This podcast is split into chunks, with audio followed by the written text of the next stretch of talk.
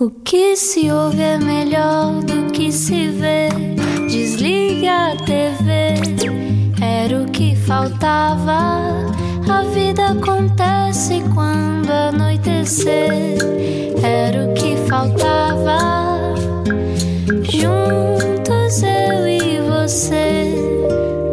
Mais uma vez juntos na Rádio Comercial, muito boa noite e obrigado por estar neste Era o que Faltava. Como está a doutora Ana? Estou muito bem, eu e a minha bola de futebol. e tu, como é que estás? Como é que está a bola lá em casa? Também está muito boa, também está muito boa. Muito bem. isto eh, pronto, é um assunto recorrente aqui neste estúdio nos últimos meses, esta coisa da gravidez que é tão bonita. Mas bom, hoje vamos dar a volta ao mundo, vamos falar de arte e vamos falar também eh, de. Bem, eh, como, como, como descrever aquilo que nós vamos falar também? É algo que te emociona cada vez que se fala, isso já percebemos em dois de manhã. Em É, dois é um manhã, projeto maravilhoso, um Sim. dos que vamos falar hoje. eh, e aqui há uns tempos tivemos a sorte de fazer uma reportagem na rádio comercial sobre o projeto que vamos falar agora, que é a Operação Nariz Vermelho, Uhum. e, e é espetacular o trabalho que eles fazem. Quem não conhece tem de conhecer. E hoje vamos conhecer uma das pessoas que também está à frente desse projeto. Às 8 da noite paramos o tempo. E conversamos sem pressa. Era o que faltava. Não era o que faltava. Juntos eu e você. Da Rádio Comercial. A nossa convidada de hoje nasceu no Rio de Janeiro, mas já viveu em todo o mundo e cresceu em Portugal. É curadora de arte contemporânea, começou logo a carreira a estagiar no Tate Modern, em Londres. Vai ter agora uma exposição na Cordoaria com a sua curadoria. É mãe e há três anos abraçou a presidência da Operação Nariz Vermelho, uma missão que herdou da mãe que a fundou há 20 anos. Ao dia de hoje, só para contextualizar, 33 doutores palhaços da equipa Operação Nariz Vermelho espalham alegria em 17 hospitais portugueses, tudo para que as crianças se esqueçam que estão num hospital. Hoje, uma história sobre arte, amor e humor com a Luísa Teixeira de Freitas. Bem-vinda, Luísa! Bem-vinda. Olá, obrigada. Boa noite. Boa noite. Está tudo bem? Tudo ótimo. É, olha, a Ana há pouco estava a falar sobre. Sobre descrever um bocadinho daquilo que é este trabalho e a lembrar-se de, uma, de uma reportagem que já tinha feito e as lágrimas vêm imediatamente aos olhos. E portanto é possível que esta entrevista vá ser muito emotiva também, mas também sabemos que a tua vida é muito mais do que, do que este projeto que tem acompanhado há muitos anos, por- porque pertenceu eh, durante tantos anos à tua mãe e porque és a atual presidente também. Mas eh, a tua vida, na verdade, é uma volta ao mundo e é muito mais, muito mais do que isto. Quando pensas numa, numa memória mais fresca, vívida de infância, é de Portugal ou já é de outro, de outro sítio qualquer? É assim, eu, eu- há, há uma. Eu acho que a minha família, quem dizia isto era a minha mãe, mas a, a minha família, nós, nós somos brasileiros, não é? Mas nós escolhemos Portugal para ser. Então nós somos portugueses. E eu tenho esta, esta, quase esta bipolaridade, porque eu falo em português do Brasil e em português de Portugal. Lá ninguém sabe que eu sou eh, portuguesa e cá ninguém sabe que eu sou brasileira. E depois, quando vieram os meus filhos, isto é, é- é- isto é verídico. Eu disse ao meu, ao meu marido: Eu só sei ser mãe em brasileiro. e então, em minha casa, eu falo com os meus filhos em português do Brasil, falo com o meu marido em português de Portugal. Isto é tudo um- uma loucura. mas, mas as minhas memórias, a minha, memo- a minha memória afetiva, ela, ela é toda. Ela é muito Portugal. Ela é, eu sou portuguesa, sinto-me portuguesa. Mas felizmente uma portuguesa com, uma- com muitas pitadas de Brasil e de mundo e, de, e da vida. Ahm, sim, E já uma, nasceste uma com, grande essa, mistura. com essa ideia de, de fazer parte de, várias, de vários sítios. Esse- Eu acho que eu sou fruto, nós somos todos frutos de quem nos. De onde crescemos, de quem nos fez, não é? E, e ainda mais quando se tem pais como os meus. E realmente eu tive pai, eu- a minha mãe morreu já, mas o meu pai está vivo e continua a influenciar-me muito. Eh, Nós somos todos muito próximos e eu acho que a, a vontade deles de conhecer o mundo, de, de se aventurar, quer dizer, eles tinham 26 anos, três filhos pequeninos e lançaram-se, foram para os Estados Unidos eh, fazer um estágio e morávamos num subúrbio e quer dizer, e conhecíamos isso Esse foi sempre assim. A minha vida foi sempre muito assim. É porque hoje em dia eu acho que fala-se, hoje em dia há uma facilidade muito grande de entrar num avião e viajar. No- quando, há, há 30 anos atrás, quando eu era uma miúda, não era assim tão fácil. E eu lembro, eu lembro, por exemplo, esta coisa de ser imigrante. Eh, nós íamos todos os anos no verão, eu passava um mês e meio, dois meses no Brasil. Ia-me embora nas férias de verão. Não, não sei o que é o Algarve, só sobre em adulto. E eu lembro-me, a minha mãe, para nos fazer conhecer- eh, mostrar a Europa, comprava os voos mais baratos. Imagina, Air France, vamos visitar Paris. eh, Lufthansa, vamos visitar Berlim. E assim conhecemos a Europa. E íamos ao Brasil através de outras cidades. Uau. Percebe? Mas, é, mas isso parte, eu acho de quem nos. De quem nos eh, temos, eh, tive muita sorte com os pais que me calharam na rifa. Pois e quando somos crianças normalizamos um bocado isso, não é? Nem pensas Não nesta pensas. questão de eu estou aqui a viajar e ser muito multicultural, Sim, não é? sim, Está só a acontecer. Sim, ficávamos em sítios. Eu lembro-me em Roma, ficávamos hospedados. Eu tinha 8 anos numa casa de, numa casa de freiras. Era sempre assim umas experiências meio surreais com a minha mãe. E esta questão de ser exposta à arte desde muito nova, possivelmente também te influenciou. Tu estavas inclinada para o jornalismo cultural, Estava. mas depois não foste aceite, foste aceite primeiro no outro lado, não é? Eu estava mais, nós somos libaneses de. De a minha bisavó Origem? era libanesa e eu sempre fui muito interessada na- na- na- na- nas crises do Médio Oriente e eu queria ser jornalista de guerra. O meu grande, o meu grande, o meu grande ídolo é português e somos amigos até hoje. Sou muito amiga da filha dele, é o Paulo Camacho, que era o, que era o repórter de guerra na altura. E fui para, eu fui para a Católica para ser repórter de guerra. Eu lembro-me do Paulo dizer-me: Mas vais estudar jornalismo? Tens que estudar outras coisas. E então aí inscrevi-me em árabe. Então aprendi 5 anos de árabe. Não sei dizer nada. Leio, mas não percebo o que é que estou a dizer. Mas foi, foi, foi assim que eu lembro-me perfeitamente o momento em que eu pedi eh, candidatei-me ao estágio na Tate, porque estava já ligada à arte. O meu pai já colecionava um bocadinho de arte. Que é uma das maiores galerias de arte do mundo. Conte- A Tate, arte sim, sim, sim, contemporânea. sim, sim, exatamente, arte contemporânea.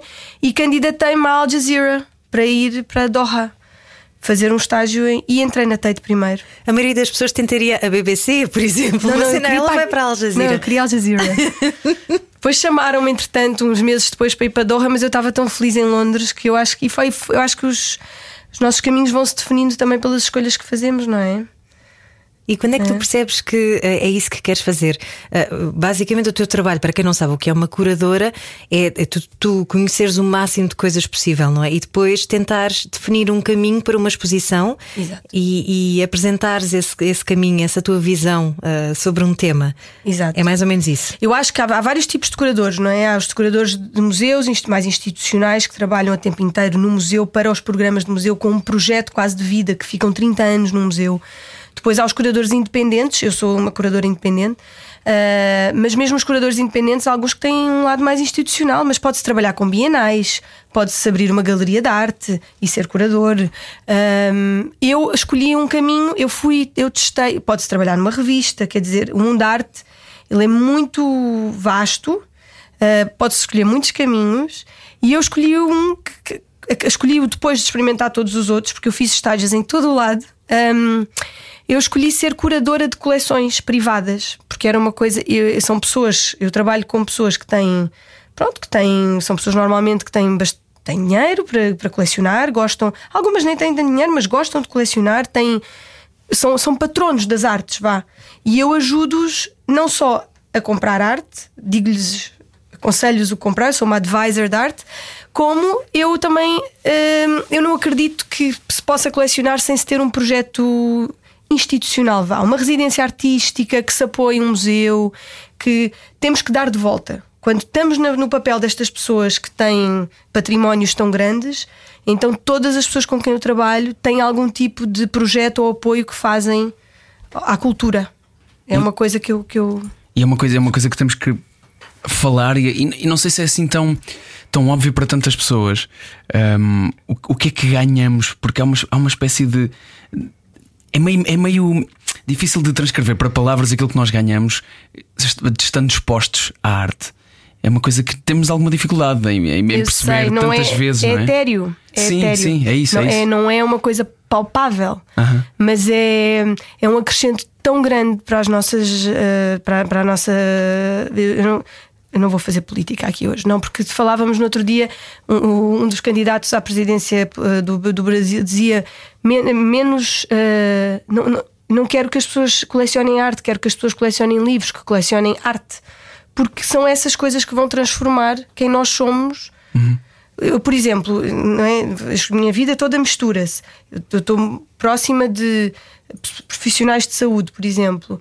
Eu sinto que a cultura também acrescenta aos profissionais de saúde. Vão fazer um trabalho melhor, a cultura, os palhaços, seja, ou até os livros, a literatura, a arte, traz um acrescento Quando estamos mal, é lá que vamos. Quando é que- o que é que toda a gente fez durante a pandemia? Exatamente. Viu filmes, leu livros, eh, aproximou-se o mais próximo possível da, Exatamente. da arte. Alimenta a alma. Alimenta, mas, eh, mas é muito difícil na, na cadeia de necessidades, não é? A pessoa perceber o necessário que é o que eu faço. Eu compreendo, eu sou um luxo na, na cadeia, não é? Quer dizer, primeiro vou comer, depois eu vou. eh, respi- vou respirar, comer, eh, não sei, ter um trabalho. é que- Cultura é o que vem sempre, mas, mim, mas eu acho que aqui eu tenho um trabalho muito sério de, de- de- de transformar a sociedade, seja através da arte, do humor, da cultura, não é?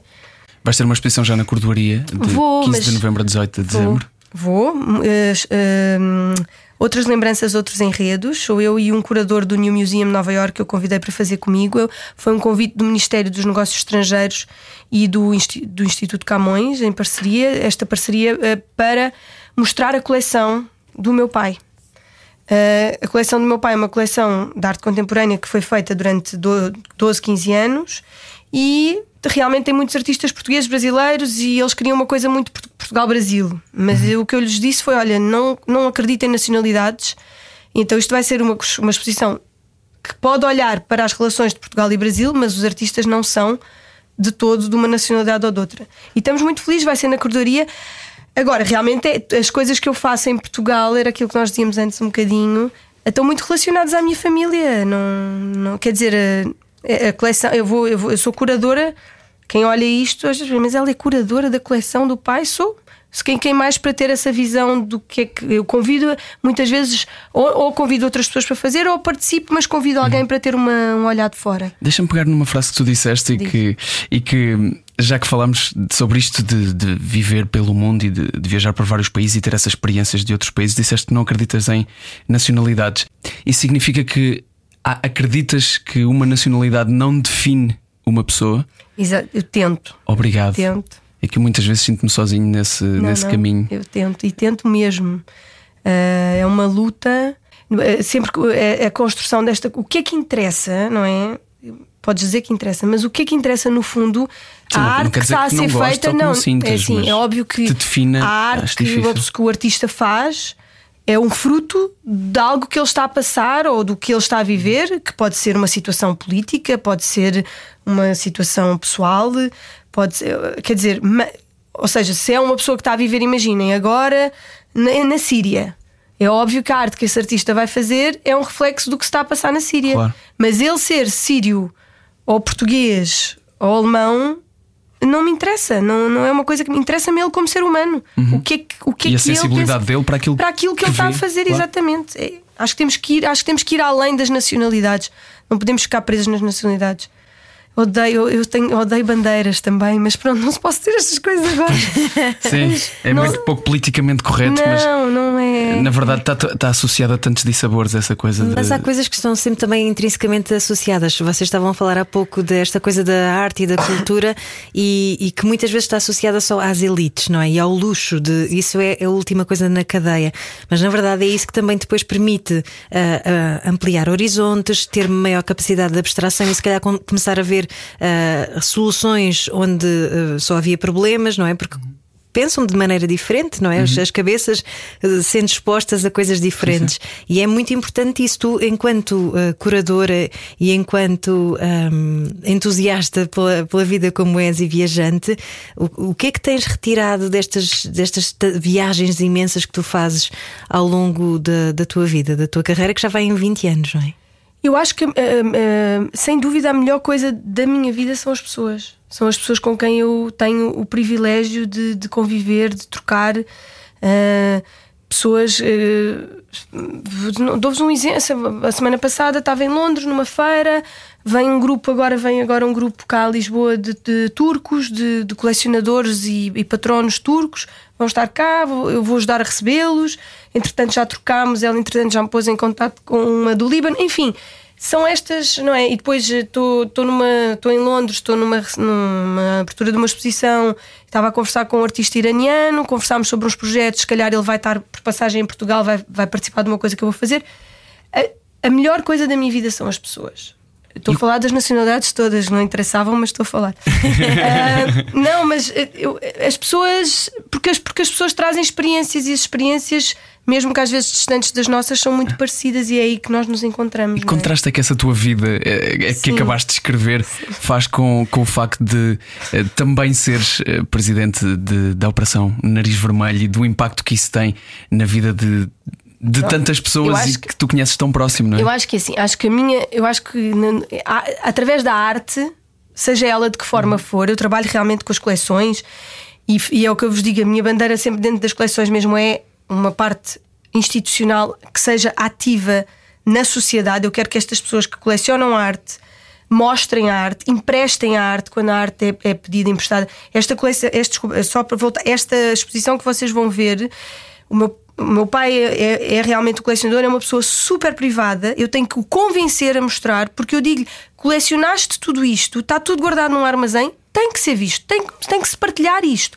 Porque se nós não partilharmos, não chega, não, não, não serve o seu propósito. A arte tem que servir um propósito que é chegar ao outro.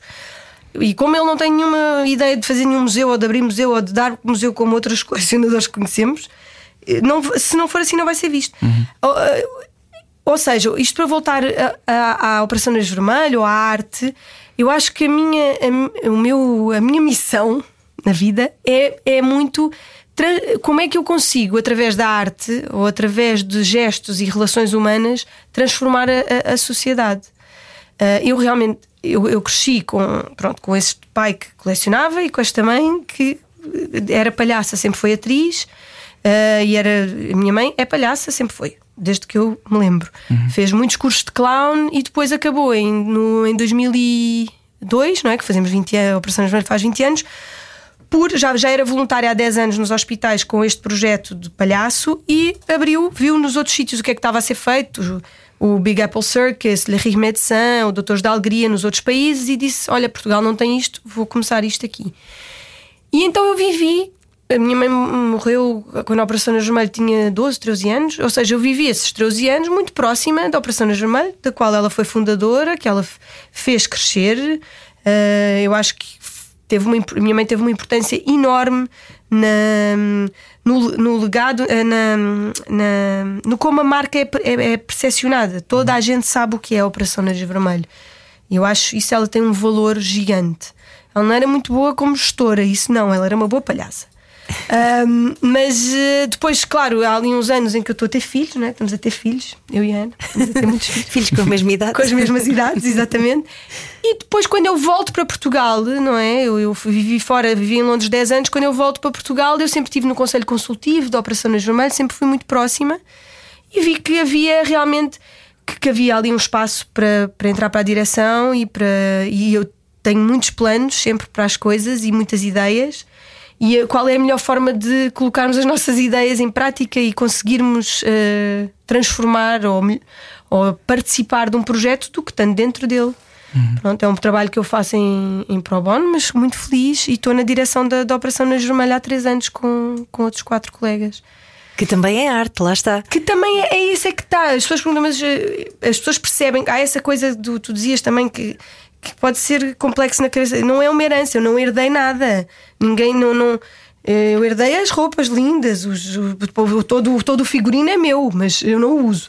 Mas assim, a, a operação no joelho eu não herdei. Eu, eu sinto-me completamente capacitada para trazer uh, uma mais-valia à Operação no Vermelho e por isso é que eu lá estou, que tem a ver com a arte, tem a ver com as São 33 doutores palhaços.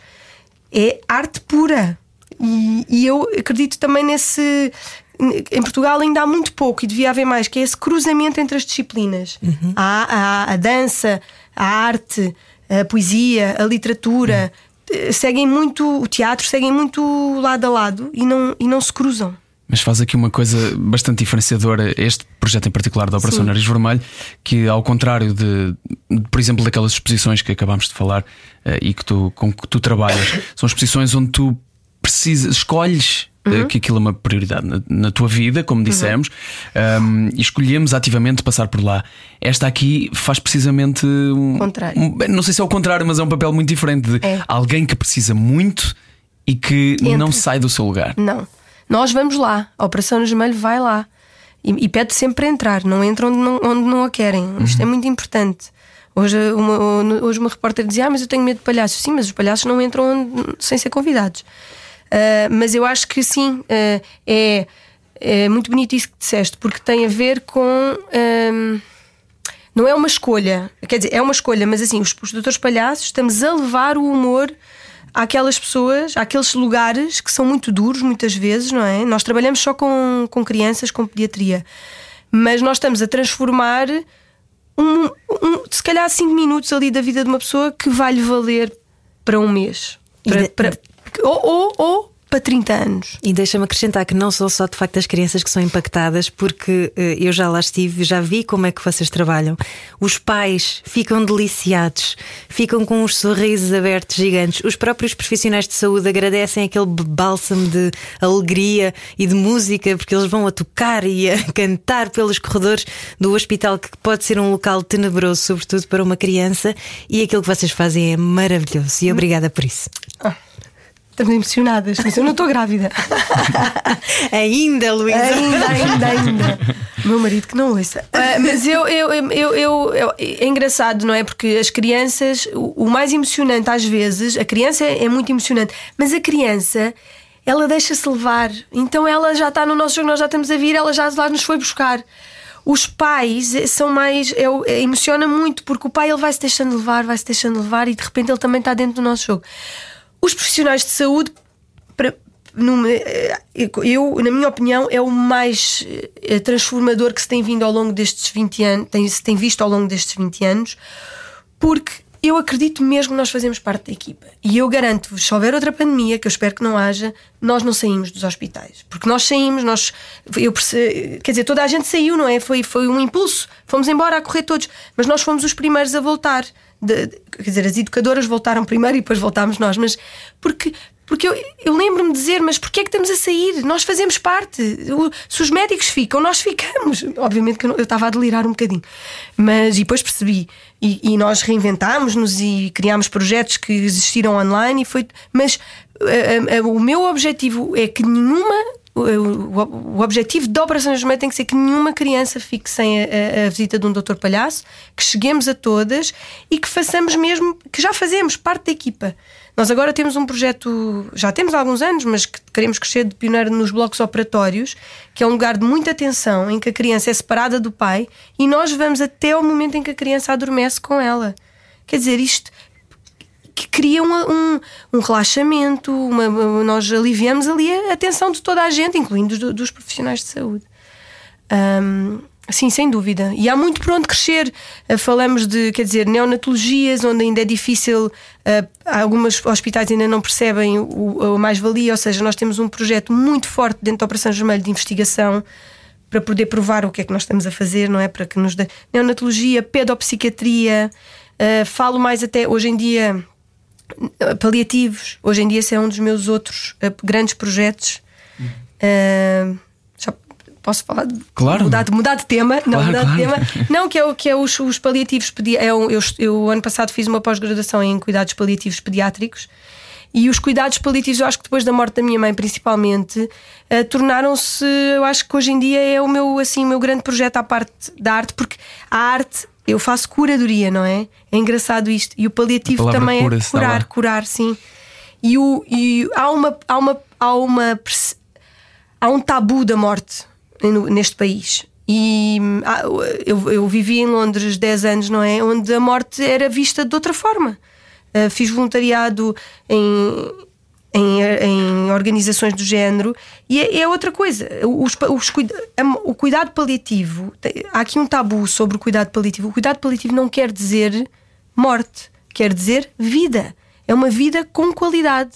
E é as pessoas, as pessoas têm que, a pessoa, a família, o ser humano tem que se empoderar quanto à morte. E tem que se empoderar que tem direito a viver bem quando está, do- quando está doente. Curioso que isso nem sequer é uma questão religiosa, pelos vistos, porque estás a falar de, de Inglaterra, também é um país muito católico, não, não é? Não, não, é uma questão uh, de direitos humanos, para mim, e é uma questão. Eu, eu digo, eu digo esta posição em relação aos, à morte que estavas a dizer, Ah. esta, esta postura em relação a ela. é uma coisa a- mais cultural, não, então, é do cultural, que religiosa. É cultural, completamente. É que muitas porque- vezes está associada. Não, aqui em Portugal, por exemplo, acontece muito a pessoa está, imagina, uma semana da morte. Ai, cuidados paliativos. Ou, ou um mês, vê-se que o cancro é um cancro. Há um mês, chama os cuidados paliativos. E a própria pessoa diz: Não quero cuidados paliativos, isso quer dizer que eu vou morrer. E devia dizer. Um ano antes, quando descobre, sei lá, a doença que não, que não tem cura, onde é que estão os cuidados paliativos? Porque eu tenho direito. Eu tenho direito a ter eh, paliativo para a dor, um psicólogo, uma ajuda para a minha família saber como é que vai viver por isto. E não vamos esconder estas pessoas nos hospitais eh, porque, eh, a tomarem morfina. Quer dizer, nós temos o- que nos empoderar. Nós somos tão. eh, Queremos ser tão empoderados com o momento do nosso nascimento, não é? Hoje em dia fala-se tanto disso. E devíamos ser também com o momento da nossa morte. É, é muito isso. Acho que o paliativo, a palavra paliativo assusta. Mas, mas temos que falar, temos que falar. Como é que tu a ressignificaste? Ah, na minha cabeça? Sim. Eu acho que. Não, eu acho que o que eu. O, que eu, a grande, o, que eu, o que eu- o meu discurso depois deste, desta pós-graduação, e agora estou muito envolvida com várias pessoas da área, ah, tem, tem que ver com. Assim, viver é o oposto, morrer. eh, desculpa, morte, vida. Viver não é o oposto de morrer, porque nós vivemos até o momento da nossa morte. Percebe, percebe, perceberam o que eu disse? Não. Morte, vida, certo? São dois opostos. Mas porquê que viver é o oposto de morrer? Eu não preciso estar a morrer, eu posso estar a viver até o momento em que eu morro. É um pouco isso. É parar de usar esta, esta, esta, este verbo morrer. A morte é um segundo, acontece. Já havia acontecer. Morre. É ali. Mas até ao último segundo é vida. E é aí que nós temos que nos focar. Desculpem, eu sei que me, eu sei que me desviei um bocadinho, mas isto é agora o meu, o meu novo Mas é muito interessante. Obrigado por nos trazer não, esse e até confronto. estamos a falar agora no. Os cuidados paliativos pediátricos fazem 10 anos o ano que vem e eu estou numa comissão organizativa das celebrações também e querem fazer uma exposição de arte em Amarante sobre. hum, sobre arte que fale da vida, da morte, ou seja, a arte serve para tudo, isto é. A arte serve para tudo. E ela Hoje- diz isto com um sorriso, não é? Muitos, muitos guarda-chuvas. Hoje a conversa com a Luísa Teixeira de Freitas. Continuamos já já a seguir na segunda parte deste era o que faltava. Se o seu dia passou a correr, é a altura de parar o tempo. Era o que faltava. Na Rádio Comercial. Juntos eu e você. E neste era o que faltava, estamos à conversa com Luísa Teixeira de Freitas. Já demos aqui a volta ao mundo e, e agora que acabámos de ouvir este, esta bonita hum, frase sobre parar o tempo, eh, por acaso question- questiono-me sobre isso: como é que tu paras o teu tempo? Já que falamos aqui sobre curadoria de arte pelo mundo, a Operação Nariz Vermelho, o futuro ligados aos cuidados paliativos e tantas outras coisas, e ser mãe, entre outras coisas, co- correr maratonas até, estávamos a esquecer disto também. És colega da nossa Vera Fernandes também nesta, nesta vida das corridas. Ahm, onde- como é que paras o tempo? Como é que se coordena tudo isto? Como é que se para o tempo?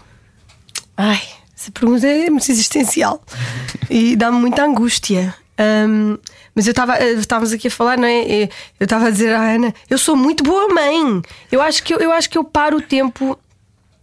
Eu, eu, sou, eu também sou muito boa a parar o tempo. Às vezes há, há períodos da minha vida que é difícil. Eu acho que nó- esta coisa do este telefone que nos entra pela vida adentro é muito. é, é, é maior. eh, É intrusivo. é, é, é o maior eh, veneno da vida atual é este iPhone, não é? Porque a pessoa está ali, às vezes quer dar. Estás com os filhos e diz: Espera aí, amanhã chove, não sei, deixa-me ver no telefone. Ah, amanhã eles têm natação, não sei, deixa-me ver no telefone. Então largas o telefone, mas estás sempre a ir buscá-lo.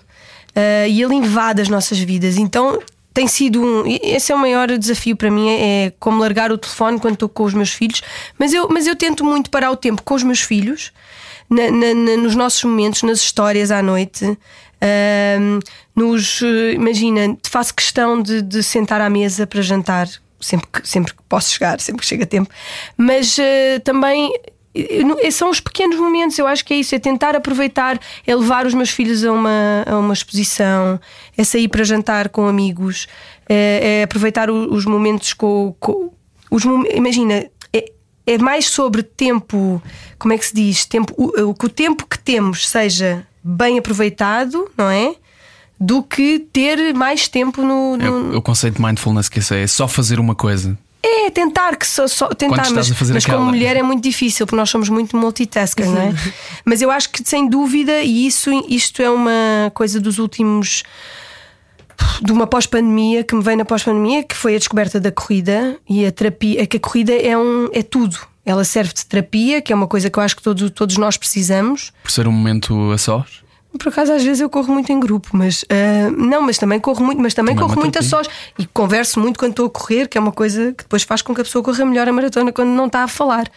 Mas tem a ver com aquele realmente é muito tempo que a pessoa passa a fazer o desporto, não é? A correr. Eu acho que o desporto é uma parte fundamental de termos tempo para nós, porque estamos ali, estamos a fazer uma coisa que é para nós. E a corrida é uma hora que eu estou comigo mesma, na minha cabeça, ouvir um podcast, a ouvir uma música ou às vezes a ouvir nada.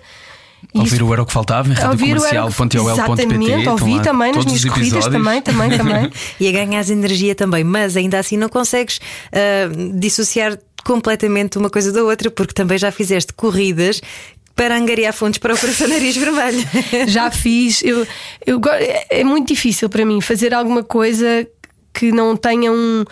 Aliás, a minha primeira. Só, isto é engraçado. A minha primeira maratona, que foi o ano. Eu agora fiz a segunda em Londres, em que angariei fundos para uma charity de uma pessoa com quem eu conheço em Londres e não sei quê. E andávamos todos com as t-shirts. Mas a primeira maratona foi muito bonito isso. Eu queria correr pela Nariz Vermelho. Não, porque eu vou correr pela Nariz Vermelho, vou correr. E o meu grupo de corrida disse-me: tu devias correr por ti. Há coisas que a pessoa tem que, às vezes, fazer por ela mesma. E eu, às vezes, preciso uh, destes wake-up calls. Eu ontem, por exemplo, eu sou muito assim, estava no, no, no, no telefone, olha este postura, reestruturação postural global, e mostrava ao meu marido, vou-me inscrever. E ele, mas vais-te inscrever em mais uma coisa para aqui? Foca, foca. eu acho que às vezes precisamos de umas pessoas que nos deem assim um par de estalos e digam uh, foca, é isso que dizias, mindfulness, uma coisa de cada vez. Estás presente, não é? Quando estás. Estar presente, exatamente, exatamente. Olha, e uh, a Operação Nariz Vermelho vai estar também presente este fim de semana Sim. num espetáculo que é uh, aberto ao público, não é? Conta-nos que espetáculo Conto. é este. Conto, estou mesmo feliz porque a vida é, eu acho mesmo que a vida é feita destes, destes encontros e destas trocas, não é? E eu eu contactei com a Vera Fernandes para falar de corrida, porque tínhamos esta campanha de angariação de fundos, que era uma campanha de corrida, que me mandou para vocês, íamos falar de arte, íamos falar de curadoria e estamos aqui na semana.